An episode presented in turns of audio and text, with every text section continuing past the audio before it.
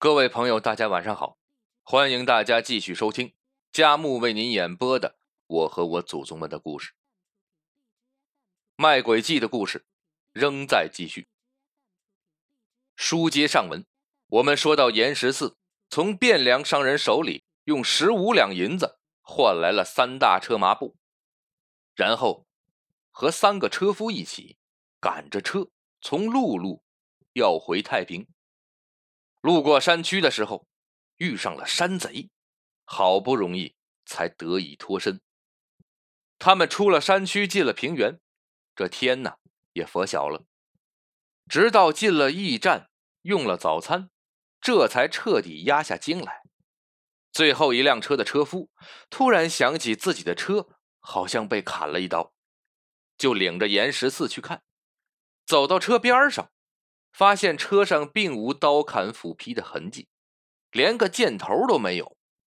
严十四想要看看狂奔的途中布匹有没有掉落，打开马车后门，不止布匹一匹没少，布匹上居然还多了个妙龄少女。晨光照入车厢，只见那少女外面穿着一件金丝红底儿的小夹袄。里面衬着浅绿的千褶素裙，看得出裙子里面凹凸有致，身段修长。白净的脸庞上秋水剪眸，巧梳的垂环有些稚嫩的微黄。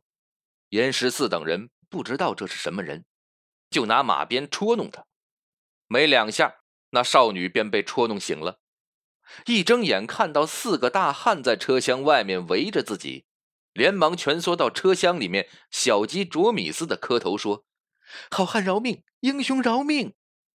严十四看他不住的磕头，连忙说：“我们不是好汉，也不是英雄，就是过路的客商。”那少女听了，仍磕头道：“谢相公搭救。”严十四止住他磕头，把他请下来问：“你是谁呀？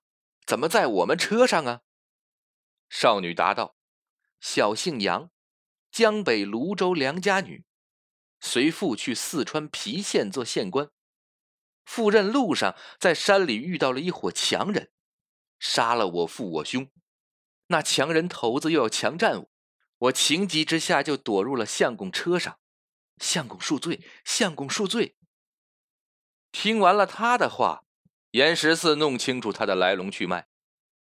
又听说是泸州做官人家的姑娘，心里大喜，以为是奇货可居，准备把她送回泸州领一笔厚厚的谢仪，便说：“这下好了，咱们是大同乡，我是太平州人，回城路上啊，稍微绕点远就能把你送回家。”那少女一听要送他回泸州，竟哭了起来，说：“相公。”我们全家随父去四川赴任，家里田屋尽卖，一家人也都被强人所杀，泸州已无家可归了。严十四听他说的这么惨，自己心里也凉了半截，心想谢姨呀，这是没有了。可是接着他听到这姑娘说：“只求能在相公身边服侍，报您救命之恩。”严十四没接这话，让他一起用早饭。少女说：“男女大房，不便同席。”严十四知道他们大户人家规矩大，也就没劝，给他包了几个小饺子，送到车里给他吃。接下去这一路之上啊，少女最乖巧不过。白天严十四和车夫们用饭，她就在一旁斟酒；晚上呢。他把客栈里的床铺铺好，自己却回车厢里睡。清早，严十四一睁眼就看到他已经打好了热水，拧好了手巾给他洗脸。严十四和车夫的换洗衣服，他也将洗得干干净净。伺候的严十四最舒服不过。狠心的牙行严十四原本准备把他卖到勾栏妓院里换钱的，被他伺候了几天。也有些舍不得了，一下没忍住，在马车厢里就把他收用了。家里结发的妻子是个屠户的老女儿，全太平最泼辣、最粗糙的一个。严十四哪里体会过这份可爱温软？于是后面这一路上啊，几乎就再也没下过车厢。麻布做了鸳鸯绣被，车厢做了鸾凤暖帐，在一马平川的官道上叼着野草，哼着曲儿。严十四觉得自己是世上最幸福的人，心想马上回了太平，自己低价买进的这一大批麻布一变卖。不仅能还上亏空，搞不好还能盈余几两银子下来，心里别提多美了。而且路上还捡了个如花似玉的小美人儿这一趟真是财色双收啊！货车到了严十四家里，车夫在院子里卸货，严十四给他老婆介绍自己新收的小妾。严十四的老婆是泼辣的母老虎，一听他纳妾，马上闹了起来。人家大户人家有钱有势才纳妾，你这现世报欠了一屁股债，连老婆孩子都押给别人了，还有什么脸纳妾？我不活了！呜呜呜呜呜！严十四赶忙说：“夫人容禀，他是我路上搭救的，并不是花钱买的。”杨姓少女也央求道：“我只求报相公的恩，做婢做奴都在所不惜的。”求姐姐成全。严十四他老婆听他说这些什么相公啊、姐姐呀之类的，更加恼了。这里正要打僵起来，院里的车夫卸完了货进来道：“东家，我们要回去了，求您把来回的车费、佣金给结一下。”严十四正因为家里一妻一妾的事焦头烂额，一听说他们要钱，没好气的答。车费、佣金，那汴梁人在沅江收货时，不都提前给你们了吗？你们休要诓爹的钱。那三个车夫说：“东家，我们是那汴梁人在武昌的集市上雇的，没去过沅江啊。”严十四一听，这才知道吃了那汴梁人的骗，只好对三个车夫说：“三位在我这里稍等，我去市场上找人出货。”卖了钱给你们结清。严十四撇开家里正要寻死觅活的老婆，抱着一匹麻布去了米市，找到相熟的几个布商要出货，谁知每家都不收他的布，不得其解的严十四只好去找自己的牙行师兄弟霍三一打听情况。师弟，我这织的这么好的麻布，这些卖布的贱人怎么都不要啊？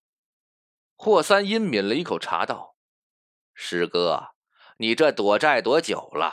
世上的行情都不晓得了。”严十四忙说：“请赐教。”霍三一道：“师哥，下江出了个圣女，叫黄道婆，从琼崖带回来一种神花，叫棉。松江府种了很多，这种神花织出的布啊，又细又密，保暖透气，而且这棉布的造价呀。”跟麻布差不多，品质呢比麻布却好得多了。几个山西商人呐，从松江府那边贩来了一大船棉布，本地布商都在找他们求购。严十四忙问：“那麻布呢？什么价？”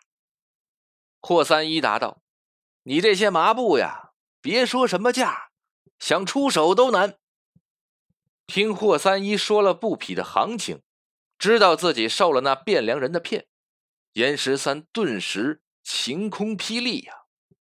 霍三一看他满脸绝望，两眼放空，也没再做无谓的安慰，皎洁一笑，悄声对他说：“师哥，趁着债主们还不知道你回来，赶紧收拾东西，连夜跑吧。”严十四从米市回来，这一路啊都没敢走大路。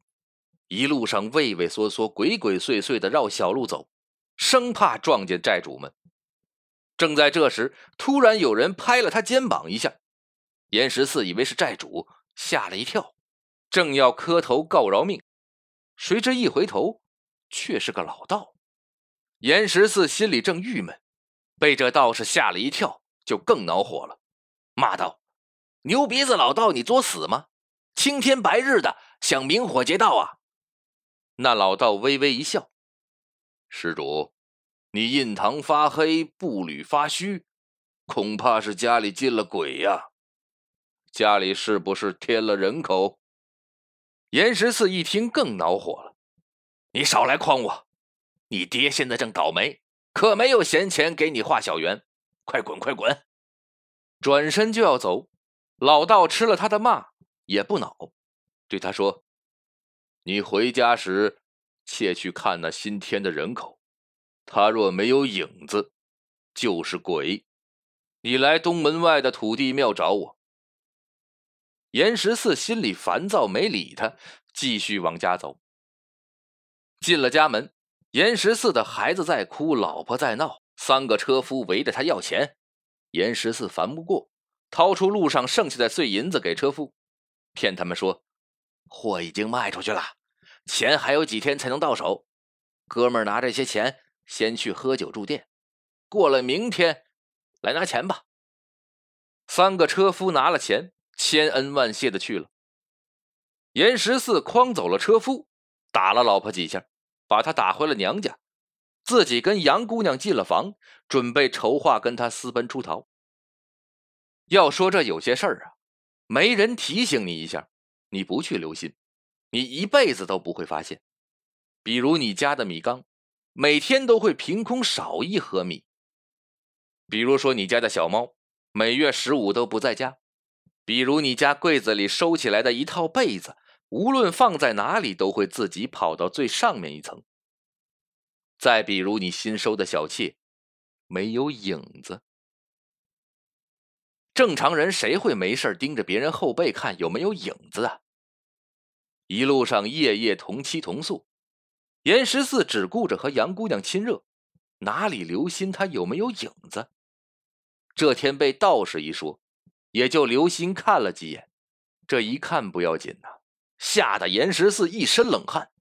那杨姑娘身后竟真的没有影子，严十四以为是屋内狭小，自己看错了，揉了揉眼睛，又把门窗打开。